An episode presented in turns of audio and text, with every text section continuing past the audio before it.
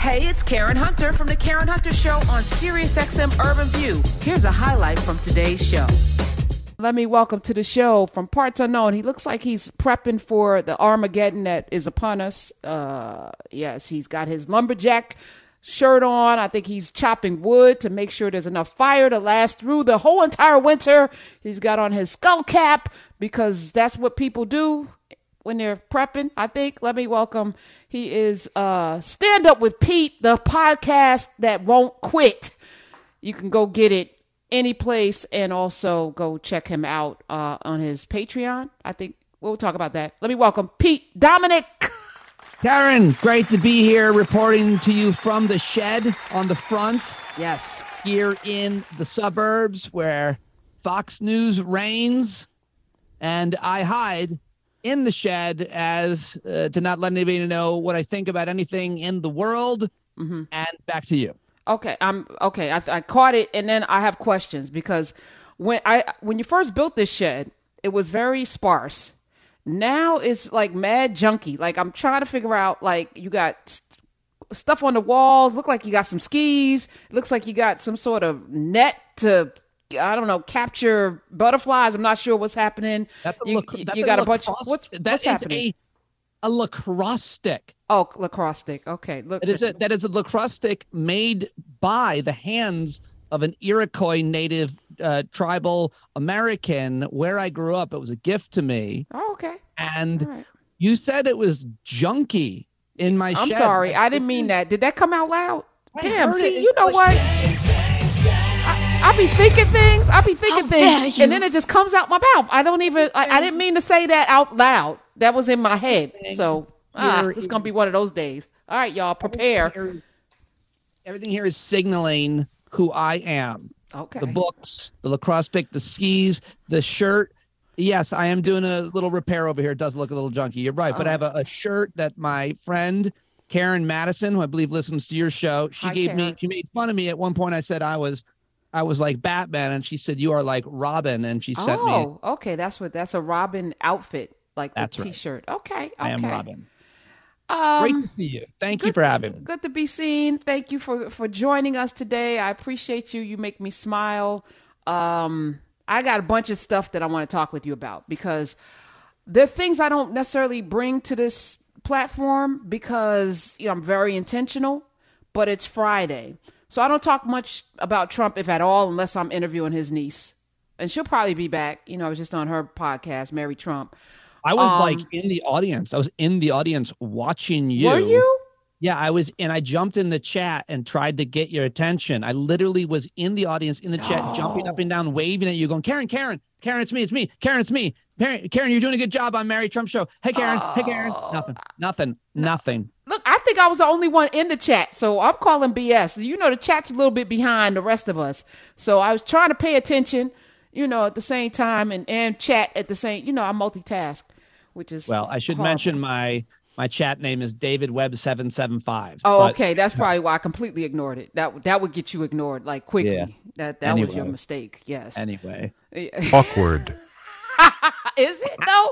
Are we not? Did I say that out loud? Okay. Listen, uh, are you following this Daily Wire, uh, Stephen yeah. Crowder? Because I thought about you today. As somebody yeah. who has his own platform yeah. that you monetize and create yeah. uh, a livelihood for yourself, w- which people can get to how? Tell them. Yeah, Stand Up with Pete Dominick is my daily podcast. I host it, I book it, I edit it, I produce it every day out of my lumberjack shed here in just north of New York City, and you can get it wherever you get your podcasts. But I get, yeah, I've got a lot of thoughts about this situation, a lot of thoughts. My main and, and, you know, my main outrage lies around the idea of really untalented people making yes. a lot more money than me and realizing that I'll never be able to do what they do because A, I won't just sell anything, but more importantly, like, you know, sponsor wise, but more importantly, I won't say anything. And I certainly won't say things I, I don't believe. And I most importantly won't do what a lot of popular people do, which is try to get people outraged purposely because that's what generates more viewers, more mm-hmm, clicks, more mm-hmm. engagement, more subscribers, more money. It, it there's no way about it. But I can't do that. I just I wouldn't be I can't sleep at this night is, if I were to be. This that is guy. Why you're on the show, um, and I know this about you. There's an, it's, it's called integrity, Pete Dominick. It's called integrity. Yeah, uh, which yeah. which is, is it's not it's not very uh, abundant today among people who produce content, and including those that are on networks, on on cable outlets. There's no integrity with the producers there. I, and, and I, I don't struggle with this at all because I'm creating the world in which I want to live. Right. So that is a long game approach that uh, requires patience and sitting in the soil and two by two, four by four, word of mouth, not, not, um, not trying to chase the algorithms or the dollars, but just really produce content that s- feeds people. So, so, information and also feeds their soul. So, you know, there's, there's, um, I, I feel like just like when Oprah had that period of time where she wasn't number one because the world was doing, you know, throwing chairs and you are not the father. And that became like the way, cause this was the beginning. I remember it was the nineties, the late nineties, early two thousands when Oprah fell from grace, fell from number one because she refused to do that. And she stayed the course. Even though she slipped to two and three behind people like, you know, Jenny Jones and Ricky Lake and, you know, folk like that. And yeah. it came back around because at some point the children's uh, tummies hurt when they get cookies for breakfast, lunch and dinner. At some point, the children going to say, this is I'm I'm not growing anymore. I'm still four foot one and I'm twenty. How did this happen? Well, you ate cookies for breakfast, lunch and dinner. And the same happens to your spirit. So. Here's my question to the audience. Let me put it out. eight six six, eight zero one, eight two five five. We say we don't like the things that are out there, but how many of you are clicking on the things that you know? I'm talking Shade Room for the for the folk who are melanated. I'm talking all of the edges, snatching headlines, the things that are gossipy. We're going to talk about Lil Boosie today. How many of y'all spend time? How much of your time is spent on things that do not nourish you? And you know it doesn't nourish you, but you, you're like, you're thinking it's harmless, but it's really not. It's really not. And I can't wait to have this conversation on Monday. For you as a content producer, is there an equal and opposite? This is science, right? For every action, there's an equal and opposite reaction. Is there an equal and opposite to the, the blather, the, the nonsense put out by Ben Shapiro and the Candace Owens and the, and the thing that gave rise to a Donald Trump? Is there an equal and opposite, Pete Dominick? Is there an equal and opposite in general in the genre of talk? I would say no, certainly not in terms of there's two categories that you could be asking about. It's kind of you're leaving that open. There's certainly not anything like that on the left or in progressive media, or there just isn't. No one in progressive media has that many listeners and makes that much money. And more importantly, no one in progressive media is the tail that wags the dog in terms of making, in this case, Democratic or pro- progressive lawmakers at the state or national level, from not making them influence in them the right legislation. A O C and Bernie Sanders aren't influenced by the most powerful name in progressive media. They just they're they're really not. That's not how it works. That's not the feedback loop. That's not the case on the right. And part of that is just in terms of the way that people think and the way that they they take in contact and content and how they want, whether they want detail and nuance and thoughtfulness, the way they get in your conversation, my conversation, even on an N P R type format, or do they want someone, you know, really animated and divisive and screaming about who goes in the bathrooms at the schools? Like, that's good mm, stuff. Mm. All right. Uh, Candace Owens, whose name I rarely evoke, uh, just because you say a person's name, you keep them alive. I believe that with my whole heart. Yeah. Uh, her latest rant is about uh, therapy. Therapy. We don't. Therapies are made up. It's a liberal thing. It's, you know, the right, the left has made the, you know, we're all mentally ill. And I went to therapy and it didn't help me. Um, obviously, obviously, it didn't help you because you are a mess. But I think about those harmful things, you know, during the during the pandemic and all, all of the harmful things. People who are vaccinated were anti-vax on their platforms. There's something about the dishonesty beyond the flamethrowing, because I think both of us have personalities that people will be drawn to. Either they love it or they hate it. And those are both good emotions, because you're going to tune in, especially if you can't stand us. You're still going to tune in. We know that that is key metrics.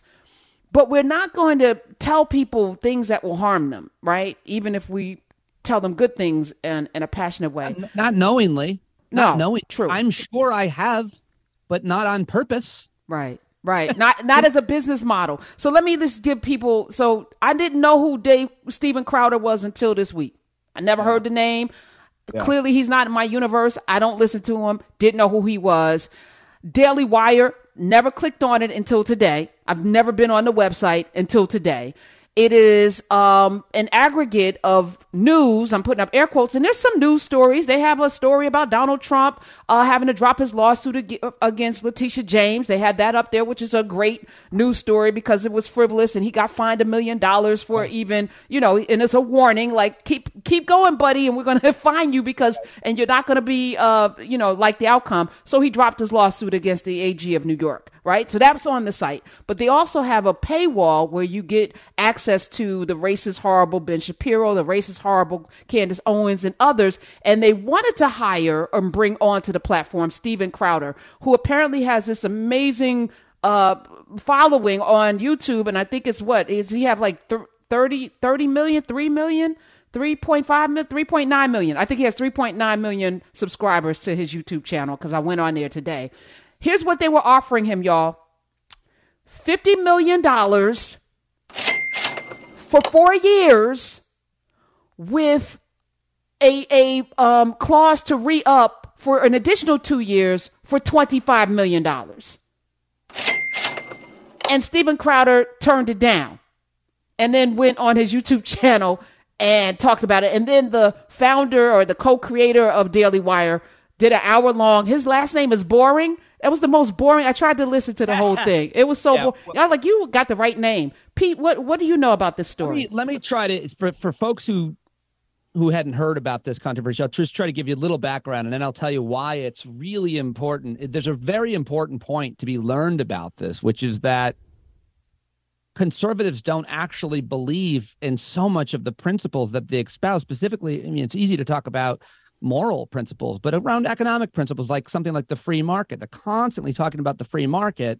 And in this situation, Stephen Crowder stupidly explains, I don't even realize, I'm not sure he even will ever realize how embarrassed he should be for not understanding free market principles that he espouses, because this is all, the whole deal was Crowder basically got this offer from the Daily Wire to come join them for like fifteen million dollars a year or fifty million dollars over four years. But in the contract, which he put up on camera and showed everybody, it had all these clauses, which were, if you get deplatformed from YouTube and your show no longer is allowed to appear there, we we're, we will be paying you twenty-five percent less in this deal per year. And the, and it goes on to talk about other platforms. If you lose your platform on Twitter or w- Facebook was another big one.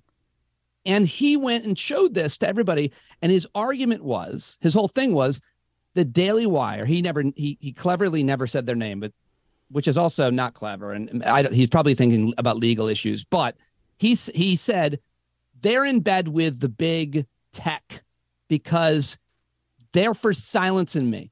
The Daily Wire, if YouTube no longer allows me to spew my horrible hatred and dangerous rhetoric and misinformation, if they no longer allow that, then they're going to take me off YouTube, and the Daily Wire is not going to support me, which means the Daily Wire is lying about who they are. They're not conservatives who believe in free speech. And it's just the most bizarre argument for anybody to make, because the bottom line is you, Karen, know, and anybody that knows that works in business or works in media, it's simple. Listen, we're signing you, Stephen Crowder. We're giving you a ton of money because you can generate a ton of money in views on YouTube, on Facebook, and all these things in ad revenue. And that's why we're going to go into business with you. And they're saying, but if you can't, we're not going to pay you that money. That's the most normal deal. There's nothing controversial about that. But Crowder thinks he's making an, an argument about how Therefore, they're they're on the side of YouTube, YouTube, Twitter, Final Point, Facebook, all the rest of them. They have their right to get rid of anybody, any one of us they want. They do. They can. I no longer work at SiriusXM, not because of any hard feelings. They got rid of my channel. I they built me. I got nothing but great things to say about my experience there, but they didn't re-sign me. I didn't. I was I wasn't even bitter, much less like filing a lawsuit. Like that's business. they killed the channel, whatever. Like, things happen and you don't go make them public and and and say it looks so horrible for him. It makes the Daily Wire look pretty smart, but we'll see who wins in the minds of well, the MAGA movement. Because well, he's got the got microphone. A- I was going to say he's bigger than the Daily Wire, even if they have all of these other things, because I don't even know what a Daily Wire is. Uh, and but this the fifty million dollars, though, because I always tell folk, if they're willing to pay you X, that means you're bringing in at least three times that. So they said Ben Shapiro is making one hundred million dollars a year. Pete Dominick, I'm like one hundred million dollars a year. Are you, what? How? How? How? He's, he's. It's so hard for me because I started doing this so much longer than both those guys did. And even worse, Stephen Crowder used to say that he was a New York City stand-up comedian. I am, or certainly was for fifteen years, you know, a New York City comedian in every possible way. Every New York City comedian that I came up with at that time knew me, and I knew them, and nobody knew him because he was lying. Amy Schumer called him out on Red Eye about that. It was wonderful. People should go look that up. But he's, so it's it's hard to know how much, quote, better they're doing than me. But as I said earlier, like, I, I don't end up more than a moment of, of envy, because I would never do what they're doing, which is what's required to get those types of numbers, and it only works really on the right. There's nothing like that in any way where we're talking about anti-racism or anti-sexism okay. or renewable mm, energy. I, I believe, is it because they're not enough? So eight six six, eight oh one, eight two five five. I don't get involved in left-right politics because I don't think people even divvy themselves up that way, except people who think they're on the left or on the right. These become like labels and talking points more so than actual identity. I think people vote, like if you live in New York or New Jersey, which, you know, I'm in the tri-state area, you could have a Republican governor for two years and you could have a Democratic governor for two years. You can have a Republican mayor, then you can have a Democratic mayor.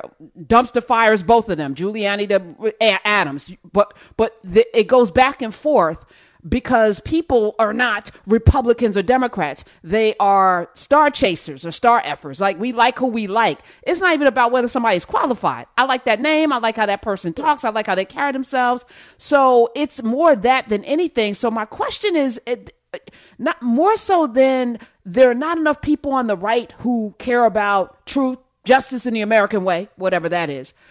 But I just feel like th- there's a there's a a part in people's salivary glands or something that is not being touched, that it's only a matter of time before there is going to be somebody that speaks the right things, that cares about human beings. Obama had it. If we're going to be, you know, if, if he were a social media person, he could have yeah, gotten those numbers. I think I disagree. I agree with you about okay. the, you know, I think I disagree only because of what we see. So just, if we're just talking about media, and not necessarily even politics, and if we eschew the labels entirely, uh, the question I'd put out to you and everybody in this case is, take one format, anyone you want, really, but certainly let the easiest one that everybody knows is cable news. Fox News, every single night for years and years and day, just crushes the other two major news platforms, C N N and M S N B C, together.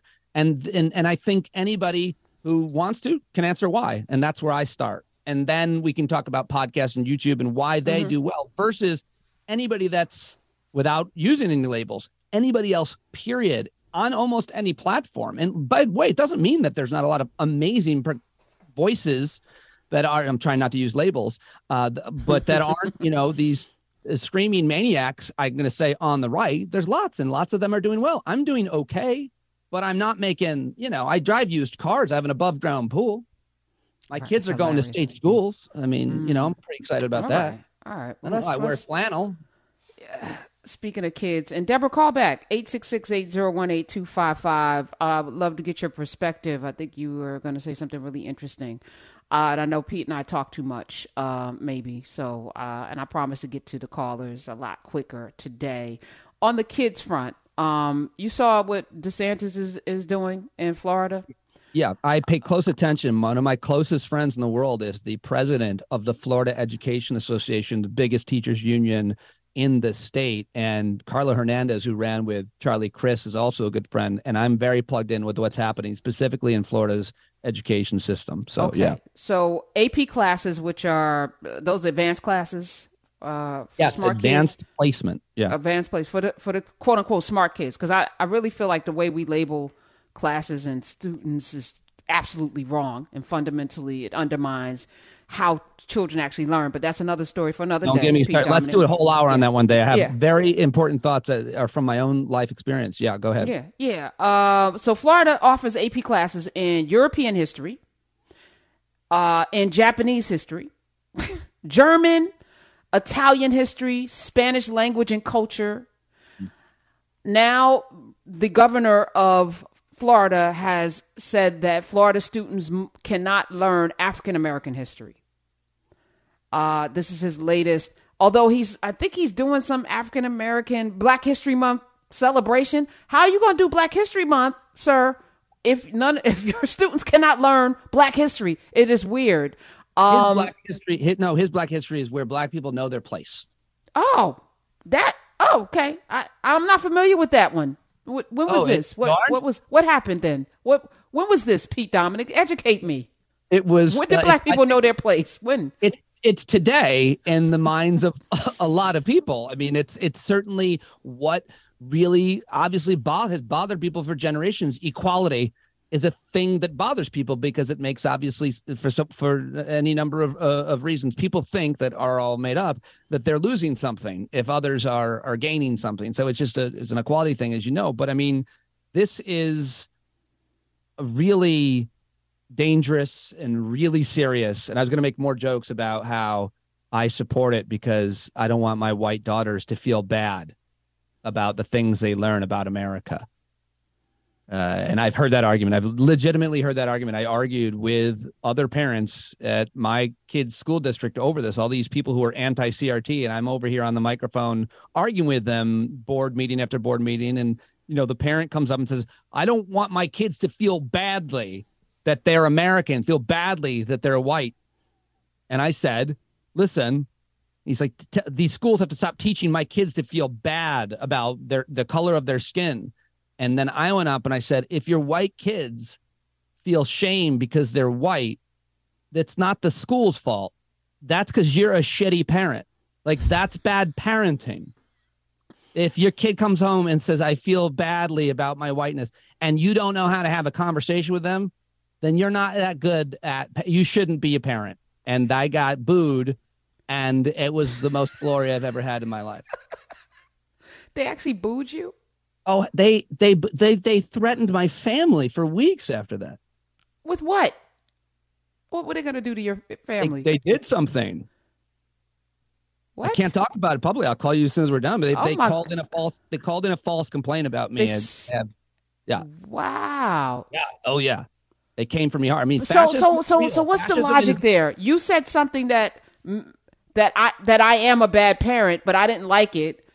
So I'm going to threaten you and threaten your family because you, instead of like, if it doesn't apply, I always say to people, if it doesn't apply, let it fly. Like if it doesn't, if you don't feel that uh, way. Was, so was, I'll give them credit. It was deeper than that. I was a really strong a- advocate. I'm a, I'm a, I'm a well-known guy, and I'm in my school district advocating strongly for these two people that I supported to, to be on the Board of Education. We were in a Board of Education election campaign. And I was very outspoken and well known, and I was I was ha- I was being very effective. So they silenced me, and they did. They silenced me because I couldn't continue. Because my wife was like, "You got to stop making so much noise. They're threatening our family." And I was like, "You're right." And you know, it was horrible. Wow. So that's all it takes is uh, to that's shut people up. No, no, no, no. I don't mean that in in a yeah. you know negative way. Yes, your family should always come first. Um, Your family should always come first. I just don't, do think, though, Martin Luther King, who had uh, not, no, not that you should be in that position, who had his home firebombed, who was stabbed uh, when he was in uh, in Chicago. Or, was it Chicago? Or, well, it, it was it's a, the reason yeah. why it's the reason why well-meaning, really, you know, well-intentioned white folks don't do any, don't do things because, hey man, I am so sorry. This is the situation that we're in, that you're in, that the systemic, the system is in. But you know, I don't, I, I, I'll do whatever I can, but I don't want to put a target on my back. I have a pretty comfortable life, and you know, I've been outspoken my entire career, and I've always, you know, believed that the standard you walk past is the standard you accept. It's my favorite quote, and that you have to be the change you want to see. So I was out there alone.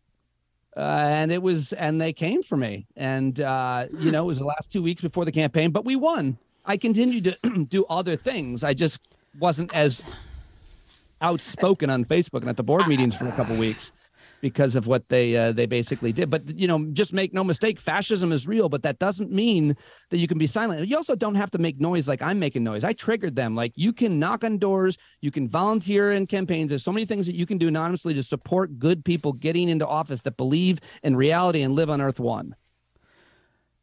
But you don't have to, right? So so Martin Luther King took the firebomb and the stabbings and kept marching and getting beaten and kept marching and getting arrested and kept marching because it was always going to be a colors only sign somewhere until uh, there was always going to be inequity somewhere for him and his children. So he was, he, you know, Medgar Evers, you know, uh, yeah, I'm going to stop selling life insurance. We're going to go out and start, uh, you know, with the threats and everything. Uh, literally, they shot him in his driveway, bullet hole through his house where his children would sit and watch television. I've been to that house. There's a bullet hole in the refrigerator. Um, so at any point in time, his family, but you know, there's something to, to lose and gain through, you know, through your silence. You know, it's bigger than you. For a person who is melanemic, eh, you know, what you, okay, I, I'm good no matter what. Do you know what I'm saying? There's no, there's no, there's no, um, if you don't do it, there's nothing that changes in your life. Other than I, these annoyances the, the, for other people. Well, the famous quote that Doctor King in, in his letter from a Birmingham jail, I have almost reached the regrettable conclusion that the Negro's great stumbling block in the stride toward freedom is not the white citizen's counselor or the Ku Klux Klaner, but the white moderate who is more devoted, devoted to order than to justice. And I read that for the first time. I, I probably told you this, but I was like, oh, he's talking about me. He's talking about me. And I'm not, I've never been a moderate in terms of my politics. Uh, it could never be described that way. But in terms of what you do is what Doctor King, what do you actually do? And that's what you're saying. And, you know, I, I think that to live a life of, of purpose and integrity is to try to make things better in the world.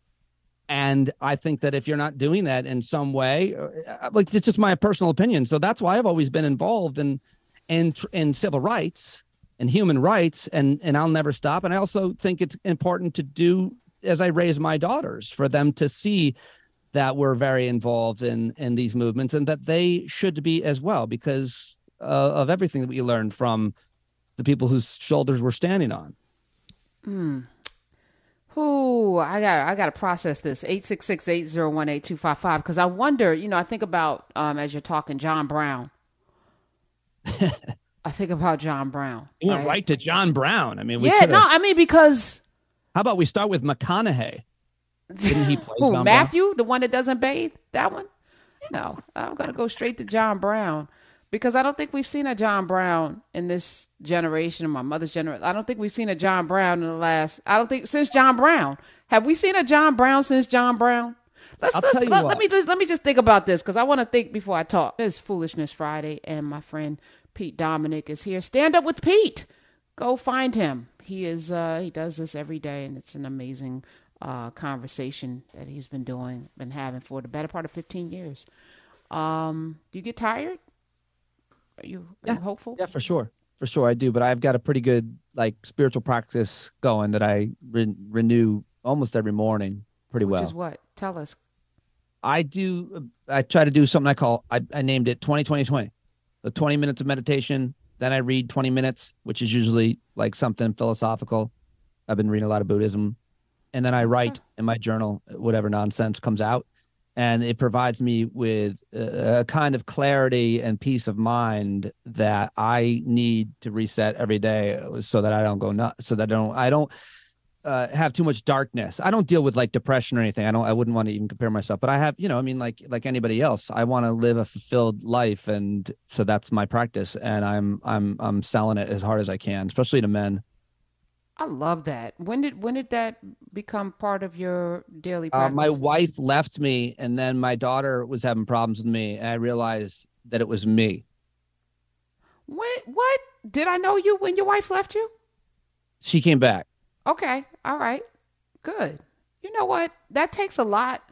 I'm, I'm watching Abbott Elementary, and there was a, a scene where uh, Barbara, played by my friend Shirley Ralph, apologizes to one of the students. And he was like, you know, no adult has ever done that. You know, it's like mm. to hum- it's not even a humbling. It's like an acknowledgement that mm, I was wrong. That's what most people want to hear. I was wrong. I apologize. And, you know, what you did was akin to that, I think. And it's a self-actualization I, I would hope for everybody. You know, uh, what's one thing I've just really learned that's super important, again, especially for men, but it's not obviously gender ex- exclusive. It's when when someone says something to me that is triggering, offensive, di- just disrespectful. I, as you know, am a trained talker. So within a second, a short amount of time, I come back strong and hard and sharply and put you in your place. And that surprisingly doesn't work out great in human to human relationship, uh, much less father to daughter, husband to wife. And so I had to kind of start to understand that I, I don't get to, and it's not helpful to react every time I'm triggered or disrespected or cut off in traffic or or any of that. And when I started really learning, I, I, led, I read this through reading a lot of Pema Chodron's uh, Taking the Leap specifically. When I started learning to let that moment go, I realized the next moment was so much better as a result. So my ego that needed to react because I was disrespected took a beat. And then it meant the next moment, hour or day wasn't filled with anger and chaos and fighting. It was filled with joy and happiness just because I didn't need to have an emotional or any reaction to that moment, which was rightfully wrong. You, she, she or you were wrong to do it. It was wrong, but my reaction made everything so much worse. And that was such a huge lesson for me at forty-seven. Wow. You know, um, I used to have a wicked temper, which was rooted in this, like, the same as you, like my, my clapback game is ferocious and yeah, nasty yeah. and brutal. I want you to cry. I want mm. you to you know, curl in a ball, never come up. Like my, my whole, my, my whole p- process was I'm going to make it so that you never think about saying anything or doing right. anything again. Right. But you know, it's almost like, so, you know, you can do that. And you wouldn't want to do that with people that you actually love, right? So these are people that you love, but it becomes such a habit that you're like, why am I acting this way? And then you realize I should love everybody. And just because somebody is being disrespectful, there's a way in which you can engage with them so that that doesn't happen anymore. Like my thing is like, why? I'm going to ask, why are you being disrespectful? You know, now I'm going to ask. I'm not going to put you in your place and make you feel what I'm feeling or what you're trying to make me feel. I'm going to ask you why, you know, who hurt you? Who raised you? Did, were you raised to be this way? Like, I'm I'm going to ask you some questions that are going to make you examine your life. And if you are still being disrespectful, then you lose the ability to communicate with me, which I think is really the, the most, uh, you know, punishment I can give somebody is banishment, right? So, but I love what you're you're talking about. I wish more of us, and I'm still working on that because in my yeah, mind I've, still I've been through I, I just uh, basically realized I had a real always have had a really tight relationship with my girls, and uh, Ava's turning eighteen tomorrow. They're wow. amazing they're amazing they're both wow. birds in cages that need to be set free, and I can't wait, as hard as it'll be, but that that's exactly by design. But I like started having like a, a few arguments with her that I never had. And I realized it was the same thing. Like she was being wrong and doing things that were disrespectful, but my reactions to them were making everything worse for us, for her, for me. They were eroding the future investment in my, my relationship with, with her and trust and respect. And that to me is something that to me, I, I worked so hard to create that trust, that respect and bond with my daughter, her entire life, including, you know, cutting my career in half to be with her. I invested everything I have to be wealthy is to have time with that that girl, now a woman, and to see that potentially be eroded by something that I could I could change by reacting differently was something I I, I realized I needed to do but didn't know how to do it. So in addition to just talking with people and a therapist and identifying problems, I began this practice because the problem was, final point about it, which is so important for everybody to know, you can change today. But to be good again tomorrow, for me, I realize, and I think for a lot of people, this is the case. You have to have a practice where you literally sit and remind yourself who you want to be today. And I do that every day, every day. And it sets my day and my intentions. And then when someone does disrespect me or trigger me or anything, I'm more ready. I'm not, I'll never be perfect. I'm more ready literally to not react than to use the lethal weapon that I have in my voice and wit to destroy you and, and put you in your place, thus creating more damage as opposed to future investment in joy and love. Mm. That is so beautiful. Um, thank you for sharing. I didn't know we were going to talk about that. Uh, Pete Dominick. We're talking about abolitionists. No, we're we're going to get back to the abolitionists, but we're in a forty. I'm in a forty day uh, on a forty day journey that I'm going to reset every forty days. February first is the next uh, forty day period. Or is the second that you know every forty days I'm examining the things that I want to get done, and and it's you know uh, reset, build on it, reset, build on it until the end of the year.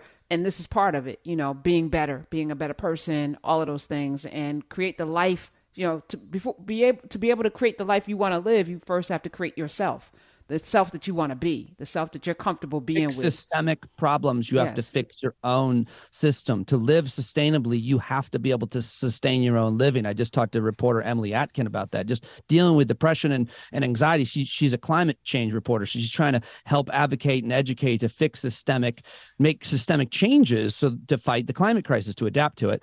And she's like, yeah, so worn out with her own work, Karen. She wrote this great piece about it, Resilience, that she was like, I need to be sustainable myself first, which is what you were saying. I'm sorry to, to interrupt, but that's what you were saying. Yeah. Uh, so let's get back to this abolitionist, which you are not John Brown. That's the only person I can think of that like put it all out there, brought his kids in, you know, it's like, oh, this thing, this, this injustice, this slavery thing, untenable. And I'm willing well, to think- go to the mat and we're going, we're going to fight it out. Like we're going to overthrow the government. We're going to do all of the things. This is going to stop. I think John Brown, when you look into, you know, a lot into him, he's a complicated dude. And and some could argue he had he had some some serious mental issues. And no, we're not going to argue that. Who would argue that? Because of the, the tactics and techniques. Of and course, it, it would look crazy to family. people, but so is slavery. Doesn't that look crazy to have people in bondage? Yeah, but that, the idea, I mean, that's idea crazy. Of, the idea of putting like the idea of saying in, in, until this system changes, my family's all going to die in this house today. It's like you're only killing your family. You're not necessarily creating sustainable change. But that's I don't mean to minimize his abolition. What I want to say is abolition today, I think, like I don't think we can compare to the eighteen sixties. Today's abolitionists, I think, are there's not nearly enough, but they're in every community. And and and the country, their neighbors and, and, and lawyers and social workers and teachers and, and artists and musicians and business leaders even and organizers that I think are today's abolitionists, especially you know, people my my daughter's age. I mean, I'm, I'm really impressed with a lot of the work there, that there's a difference between being abolitionist, which Charles Sumner. There's a whole bunch of people who are abolitionists, and John Brown, who was a white man who had all of the privilege, did not have to put his whole entire life, family, and things on the line. In the wake of something that was absolutely abhorrent and unjust, there's nobody like that, I don't think, since him. I mean, I just think it's a tough comparison. I guess what what what, what I guess what would that look like today? Today, uh, uh, it would look it would like, like a- it would look like you telling if, if we're using you, and I don't want to use you as an example, but in that situation that where they threatened you, um. Hmm. Not making, uh, I, I'm trying to figure out how to say this on these airwaves. It would look different, you know, like uh, the, you wouldn't have stopped because there would have been an equal and opposite reaction to the threat that would stop people from, you know, because I feel like bullies don't stop. You know, bullies don't stop until they meet yeah, their, I, there's I, a butcher I, for every cow. Until they meet that butcher, the, you know, they're going to keep going. It's a lot more, I, I hear you, and I think that's true. I think it's more complicated. Certainly it was in, in my case. I'm and, sure. You know, I'm just use you if, as an example, not as a the real, like, this is what you should have done. Well, I didn't stop, just to be clear. And the like, I don't want to, the, the outcome of the work that I directly advocated for was to kill an N B C news story that was going to take a young black student in our high school and make her look like the aggressor in a fight where she was the victim. I didn't stop. I actually got that story killed. And I'd love to tell you that story one day. And I'm super proud of that. I'm very close with that family. Over this issue, though, it broke up my marriage again because of. So I, what I did stop doing is I stopped, to be clear, mouthing off in a way that only made people angry, because that was good. I was entertaining and I I got off on that and it felt powerful, but it didn't advance the the, the cause. So so I will never, ever stop advocating as an anti-racist and an anti-sexist, but I have to do it in a way that is effective and that works and that moves the ball forward and allows me to move forward too, as opposed to, you know, breaking up my family because I just needed to run my mouth on a microphone or on a Facebook post. Facts. Got it. Uh, there was a woman on TikTok and uh, she goes by the name of Teach Them Kindness, which is a nice TikTok handle. Teach Them Kindness. I think she's pretty much an abolitionist. I'm going to play this clip. It's it's uh, two minutes long. Let's let's do that quickly, Smith. I have a theory about why black women and white women are having such a hard time getting along, and it starts with a story. When I first started teaching, I was in a teacher training program with three other women. Two of them were black and one of them was Indian, and we started teaching at the same school, the same grade, at the same time. One of these women, a black woman, completely excelled. She did so much better than I did at literally everything. Classroom management, her test scores were high. She was excellent at literally everything. And something about her excellence didn't sit right with me. I just didn't feel good about it, and I couldn't figure out why I didn't feel good about it. It was internalized racism, but I didn't know that yet. So I had to sit with this idea of her being better than me and trying to figure out why it didn't feel good and feel comfortable for me. And of course, at the time, I didn't know that I needed to do the work of anti-racism, so I didn't think it was possibly because I could have internalized racism. I had to do a lot of study and thought about myself and what could possibly be making me feel this way about this woman. And here's what I discovered. Most of the media that I had consumed up to that point in my life had white people as the central characters. And the shows and, and other media that I consumed that had white women at the central characters often had black women as the side characters. These black women's role in these movies was to assist the white women, support the white women, advise the white women, but never to rise above the white women. Even shows that were about black women, like The Help, had white women as the central character and the black women as supporting characters. So I internalized the idea that black women were there to support me and to advise me, but not to rise above or become better than me. And that's why when this black teacher was way better and more talented than me, I felt some kind of way about it. Now, I'd imagine lots and lots more white women have also internalized the same idea, and that's why they feel okay stealing black women's content and not giving them any credit, because the black women are just there to advise them anyway. But most black women are natural leaders. Society has forced them to become leaders, and so we need to step aside and let them lead, even if it means checking our privilege and letting them lead us. Yes. Pete Dominick. I think that that's very, uh, you know, amazing that that woman was awakened about things that she had been conditioned. And I'm so, I feel so grateful that I was raised to understand that. And more importantly, uh, around, you know, diverse group of people in my family. And that I never, I, I hearing her talk was interesting because like, I was like, yeah, I don't think I can really relate to, to that per se. And I think that's good. It's because I, I, you know, all those things weren't, weren't conditioned into me. A lot of them, certainly some of them are, but they're conditioned into all of us. Seeing certain people, certain genders, certain races in certain jobs is something that we all kind of sometimes are surprised by because we're not conditioned to see them in those jobs or in those positions, for sure. That's that's always there, but it's hard. It, it, it, it matters where you start. It matters where you open, and it matters if you are open and stay open. And that's why it's so wonderful. That word woke was always so wonderful and so terrible that it's been stolen, speaking of which, as she mentioned, and kind of demonized, because it's such a wonderful way to say enlightenment and curiosity about anything from black to white to, you know, people who are disabled, et cetera, you know, whatever. Pete Dominick, you are amazing. Uh, Stand Up With Pete. The podcast is everywhere. Check him out. Come on back anytime, sir. I love you. Hey, this is Karen Hunter. You can listen to The Karen Hunter Show live every Monday through Friday at three p.m. East on SiriusXM Urban View Channel one twenty-six or anytime on the SiriusXM app.